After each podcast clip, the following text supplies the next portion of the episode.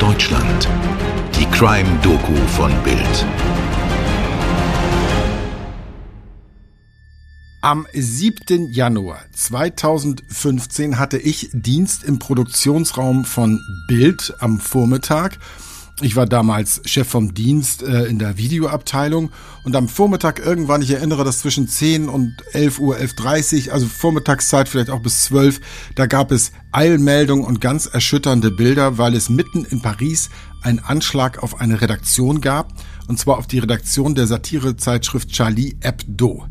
Das war also jetzt ich. Ich sitze da, ich habe erste Videoschnipsel verarbeitet, abgesprochen, was man wie in welcher Reihenfolge zeigen kann.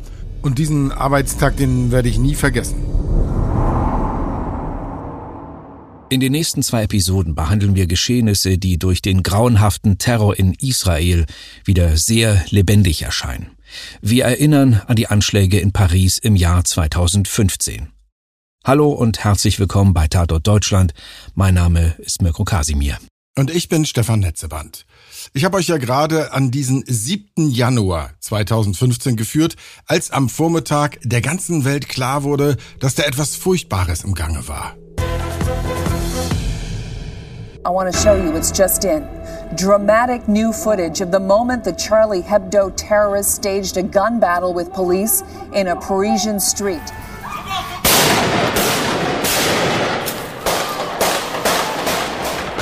Terror in the heart of Paris. Masked and heavily armed, two men entered the building in the center of the French capital late this morning and began firing. Das ist der 7. Januar 2015 gegen 11.30 Uhr in Paris, als sich in der Rue Nicolas Appert diese makabre Szene abspielt. Zwei schwer bewaffnete maskierte Männer strecken einen bereits verletzten Polizisten nieder. Während Stefan also in der Bildredaktion die ersten Bilder aus Paris schneidet, macht sich Bild-Chefreporter Frank Schneider auf den Weg. Ja, ich kann mich noch genau erinnern an dem Tag. Ich war auf dem Rückweg von einem Termin im sehr frühen in die Redaktion und dann hörte ich das im Radio und auch wirklich keine zwei, drei Minuten später klingelte schon mein Telefon. Und es war jemand aus der Chefredaktion, der dann sagt, du musst sofort nach Paris, da ist ein schlimmer Terroranschlag passiert, ähm, auf Kollegen, auf Journalisten in der Redaktion. Und die Täter sind auch noch auf der Flucht, ähm, haben auf der Flucht offenbar auch schon einen Polizisten erschossen und du musst da sofort hin. Und da ich immer eine Tasche im Auto habe für eine Woche, falls mal irgendwas Größeres passiert und man sofort weiter muss, bin ich dann auch überhaupt nicht erst nach Hause gefahren oder in die Redaktion, sondern wirklich sofort Richtung Paris. Ich kann mich noch erinnern, wie ich es ins Navi eingab und dachte, wie lange brauchst du denn jetzt wohl? Waren dann, ich glaube, ungefähr fünfeinhalb Stunden. Und ein Fotograf ist mitgekommen, Marc Lucas, der auch Muttersprachler ist, der in Paris geboren ist, was für mich natürlich ein großer, großer Gewinn war, weil er sich in Paris sehr gut auskennt, wie gesagt, Französisch schließend spricht als Muttersprachler. Ja, und dann sind wir dorthin gefahren und er hat im Auto direkt Internetradio gehört aus Paris und hat mich dann immer informiert, mehr oder weniger im Minutentakt. Und es waren halt einfach sehr dramatische Dinge, die man da erfuhr. Und die Täter eben auf der Flucht, was auch neu war bei so einem Terroranschlag. Und ja, und dann sind wir diese fünfeinhalb Stunden dorthin gefahren und das waren somit die aufreibendsten äh, fünf Fahrstunden, die ich in meinem Leben erlebt habe. Charlie Hebdo erscheint einmal in der Woche. Neben Le Canin en Chaîne gilt sie als die bedeutendste Satirezeitschrift Frankreichs. Die Redakteure legen sich nicht nur mit der französischen Politik an, und zwar heftig, sondern scheuen sich auch nicht, den orthodoxen Islam aufs Korn zu nehmen. So hatte Charlie Hebdo im Jahr 2006 Mohammed-Karikaturen aus der dänischen Jyllandsposten nachgedruckt. Unter dem Titel Sharia Hebdo veröffentlichte die Redaktion im Winter des Jahres 2011 ein Sonderheft zum Wahlerfolg der Islamisten in Tunesien. Am selben Tag wurde ein Brandanschlag auf die Redaktionsräume verübt.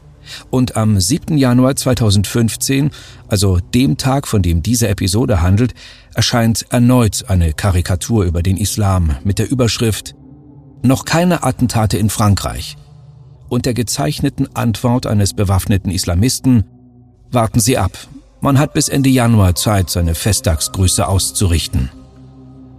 An diesem 7. Januar 2015 trifft sich die Redaktion morgens um 10 Uhr wie jeden Mittwoch zur wöchentlichen Sitzung im Büro in der Rue Nicolas Appert im Zentrum von Paris. Um 11.30 Uhr dringen die Brüder Said und Sharif Kouachi, maskiert und schwer bewaffnet mit Kalaschnikows, zunächst in das falsche Gebäude mit der Hausnummer 6 ein, in dem sich nur das Archiv befindet. Nachdem die beiden Attentäter ihren Irrtum bemerkt haben, stürmen sie das Redaktionsgebäude mit der Hausnummer 10. Hier erschießen sie insgesamt elf Menschen. Redakteure, Zeichner, einen Techniker sowie einen Polizisten, der das Gebäude schützte. Die Ermittler finden später 31 Patronenhülsen vom Kaliber 762 in dem Haus. Der ganze Überfall hat nur etwa fünf Minuten gedauert. Die zwei Männer schaffen es, nach einer Schießerei mit der Polizei tatsächlich zu fliehen. Ihr Auto wird gegen halb drei am Nachmittag in der Rue Meaux gefunden. Daran liegt der Personalausweis eines der Männer. Sie sind also leicht zu identifizieren. Sheriff Kouachi ist 32 Jahre alt, sein Bruder Said 34.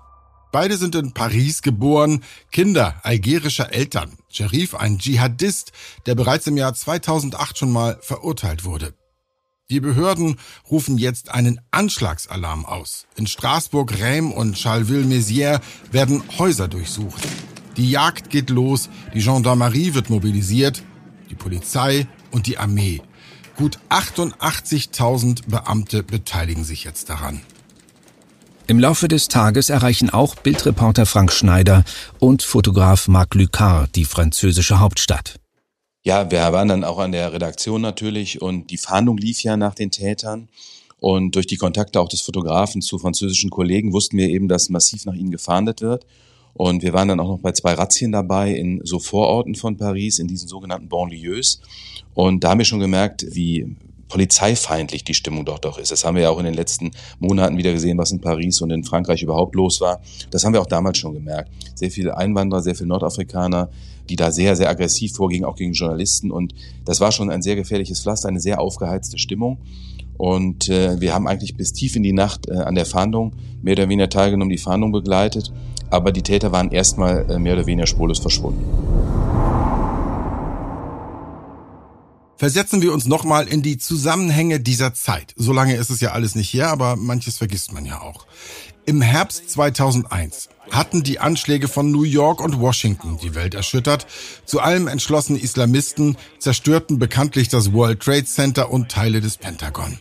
Die ganze Welt sprach bald danach von der Terrororganisation Al-Qaida. 2004 starben bei Bombenanschlägen auf Züge in Madrid fast 200 Menschen. Drei Wochen später, am 3. April 2004, da sprengte sich der Redelsführer dieser Anschläge, Serhane Ben Abdelmajid, bei einer Razzia in einem Vorort von Madrid selber in die Luft. Dabei starben sechs seiner Komplizen und ein Polizist. 15 Polizisten wurden verletzt. Im Juli 2005 kam es in London zu insgesamt vier Explosionen, ausgelöst durch Rucksackbomber. Getroffen wurden dadurch drei U-Bahn-Züge und ein Doppeldeckerbus. Dabei wurden 52 Menschen und die vier Selbstmordattentäter getötet und über 700 Personen verletzt. Was würde nun nach diesem schrecklichen 7. Januar 2015 in Paris passieren? Der Anschlag auf Charlie Hebdo war vorbei, das Gebäude war gesichert, aber wo steckten die Täter? Was heckten sie noch aus? War das nicht ein mulmiges Gefühl, Frank Schneider? Absolut.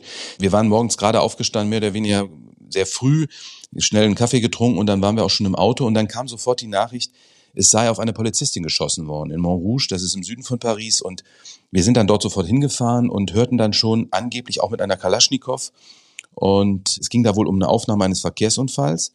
Ja, dann ist auf diese Frau geschossen worden aus einem Auto heraus und die Polizei stellte sehr schnell eine Verbindung her zu dem Anschlag äh, auf Charlie Hebdo und dann wurde auch der Bereich dort abgeriegelt. Dann hieß es, der Täter sei möglicherweise jetzt hätte den Wagen stehen lassen, sei geflüchtet zu Fuß. Dann wurden dort ganze Stadtviertel abgeriegelt.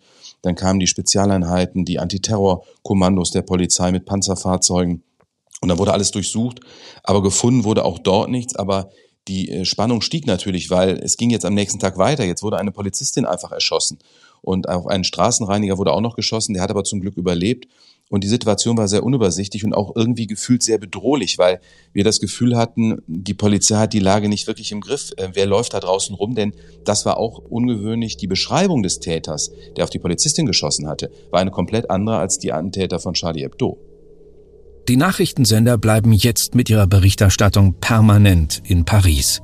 Knapp zehn Jahre nach dem Horror von London bewegen sich wieder Islamisten mordend durch eine europäische Hauptstadt. Niemand weiß, wann es aufhört. Niemand kann vorhersagen, ob und wo es die nächsten Toten gibt.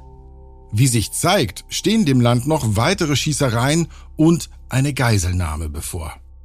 Ja, bevor die Geiselnahme im jüdischen Supermarkt war, muss man sagen, war erstmal die Jagd auf die beiden Attentäter von Charlie Hebdo im Norden von Paris und zwar dort im, im ländlichen Bereich, ähm, etwas hügelig. Da gibt's so kleine Dörfer, ganz, ganz schön idyllisch gelegen. Und da hatten wir dann am Abend äh, des 8. Januar Hinweise, dass dort die Täter sein sollten.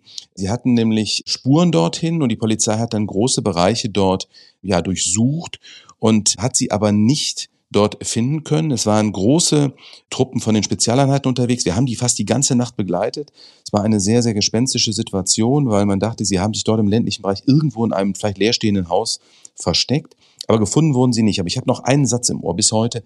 Der Leiter der Spezialeinheiten sagte uns dann an dem frühen Morgen, das war so gegen drei Uhr, als man die Durchsuchung dieser Dörfer dann einstellte, es ist noch nicht vorbei. Die hören nicht auf.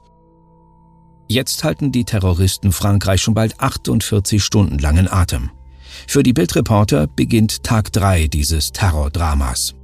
Am nächsten Morgen gab es die Nachricht, dass gegen 8 Uhr die beiden Täter erneut ein Auto gekapert hätten, da im Norden von Paris und äh, würden jetzt wieder Richtung Paris fahren. Und wir sind natürlich sofort auch in die Richtung los und dann kam eine gute Stunde später die Nachricht, die hätten sich verschanzt, also Polizisten hätten sie aufgespürt, die seien jetzt geflüchtet in eine Druckerei und hätten sich dort in der Druckerei verschanzt. Und dann sind wir auch dorthin gefahren. Da wurde alles, war natürlich alles abgeriegelt, äh, schwer bewaffnete Spezialeinheiten wieder vor Ort. Man hörte dann auch schon mehrere Schusswechsel. Und während wir dann dort in einem Garten von Anwohnern standen, ungefähr 300 Meter entfernt, kam auf einmal der Anruf, jetzt hat's in Paris, in der Stadt, eine Geiselnahme gegeben auf einen Supermarkt. Das war gegen Mittag. Und dann sind wir sofort wieder ins Auto, weil die Situation an der Druckerei war statisch. Wir hatten auch noch Kollegen vor Ort. Paul Ronsheimer war damals auch noch da. Dann sind wir wieder nach Paris gefahren. Und das war eine unglaublich gespenstische Autofahrt. Denn die Polizei hatte mehr oder weniger alle tausend Meter an der Autobahn einen Wagen querstehen. Dort lagen Scharfschützen auf den Dächern, weil man überhaupt nicht mehr wusste, was ist hier überhaupt los. Jetzt sind da diese Geiselnehmer in der Druckerei, in Paris, in der Stadt, Geiselnahme im Supermarkt. Man hatte das Gefühl, die Situation läuft komplett außer Kontrolle und wollte weitere Anschläge, weitere Geiselnahmen verhindern. Ja, und dann sind wir durch die ganzen Straßensperren dann bis nach Paris gekommen. Und da lief die Geiselnahme immer noch. Das war in einem jüdischen Supermarkt und schnell war eben klar, das hat eine Verbindung zu Charlie Hebdo und es handelt sich vermutlich um den Täter, der auch die Polizistin erschossen hat. Wenn Frank von Verbindungen in diesem Fall spricht, dann ist das nicht ganz unkompliziert.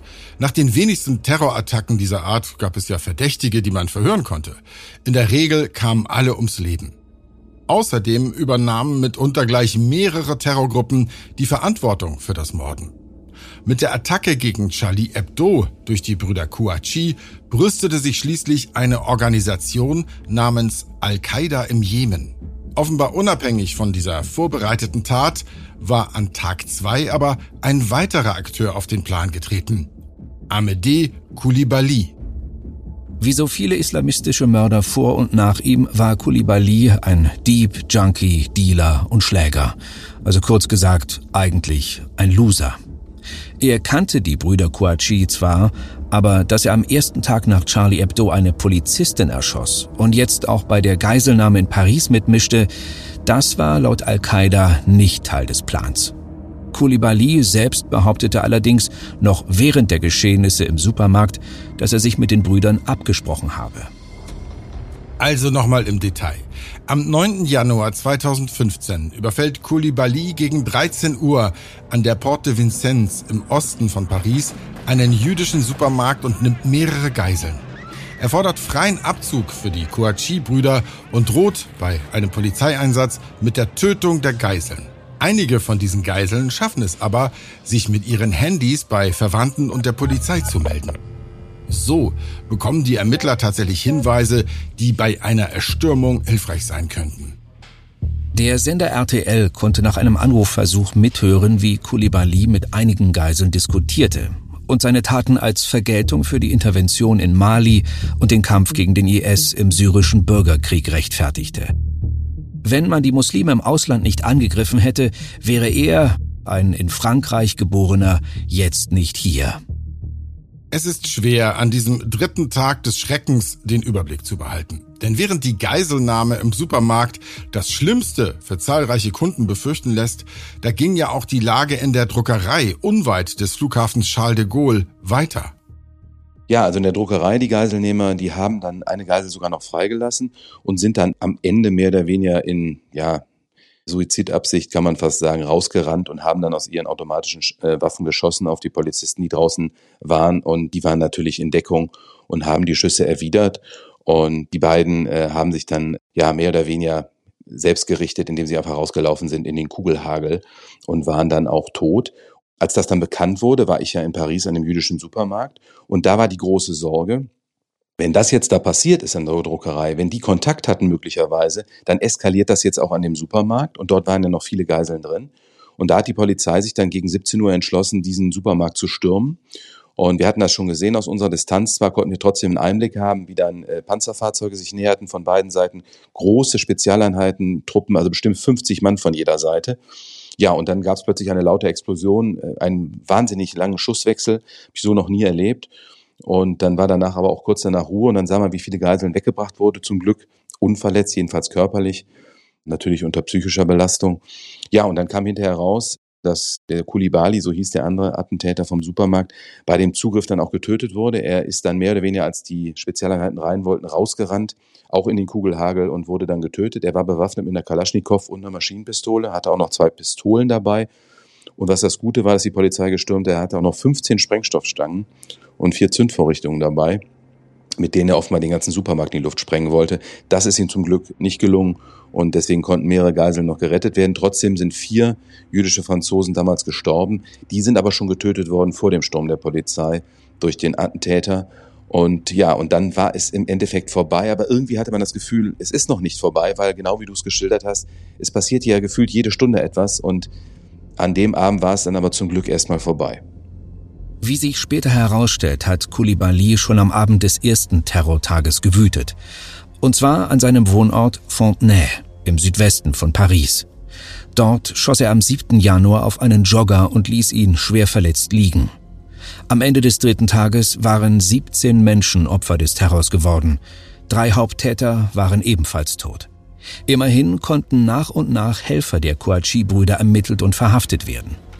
Im Dezember 2020 verurteilte ein Pariser Gericht mehrere Angeklagte wegen Beihilfe zu hohen Haftstrafen. Der Hauptbeschuldigte Ali Rissa Polar wurde der Beihilfe zu Verbrechen mit Terrorhintergrund für schuldig befunden und zu einer Haftstrafe von 30 Jahren verurteilt.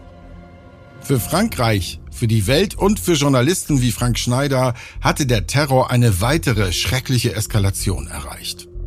Das Ungewöhnlichste war diese schnelle Abfolge verschiedener äh, Attentate und eben, dass die ersten beiden Täter sich auf Al-Qaida berufen haben, die wir ja alle seit dem 11. September kannten. Der Islamische Staat war damals noch nicht so bekannt und der zweite Attentäter, der sich praktisch auf diese Attentate zwar berief, aber gleichzeitig sagte, ich mach's für den Islamischen Staat. Das heißt, wir hatten plötzlich eine zweite Terrororganisation und man schloss sich zusammen und äh, schlug halt parallel los an verschiedenen Stellen mit verschiedenen Zielen.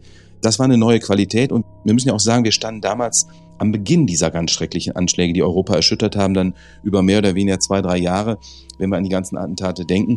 Und das war schon eine neue Qualität. Ich kann mich nur damals erinnern, es war bei den äh, Menschen in Paris so eine, eine Trotzstimmung, jetzt erst recht, wir lassen uns nicht einschüchtern, das hat mich sehr beeindruckt. Und das war deshalb auch so interessant, weil ich ja dann leider nur elf Monate später wieder in Paris war. Und da war die Stimmung, muss man sagen, eine ganz andere. Und damit weist Frank Schneider schon auf die nächste Episode hin, auf die Anschläge vom 13. November 2015 wieder in Paris. Bis zur nächsten Ausgabe, euer Stefan und euer Mirko.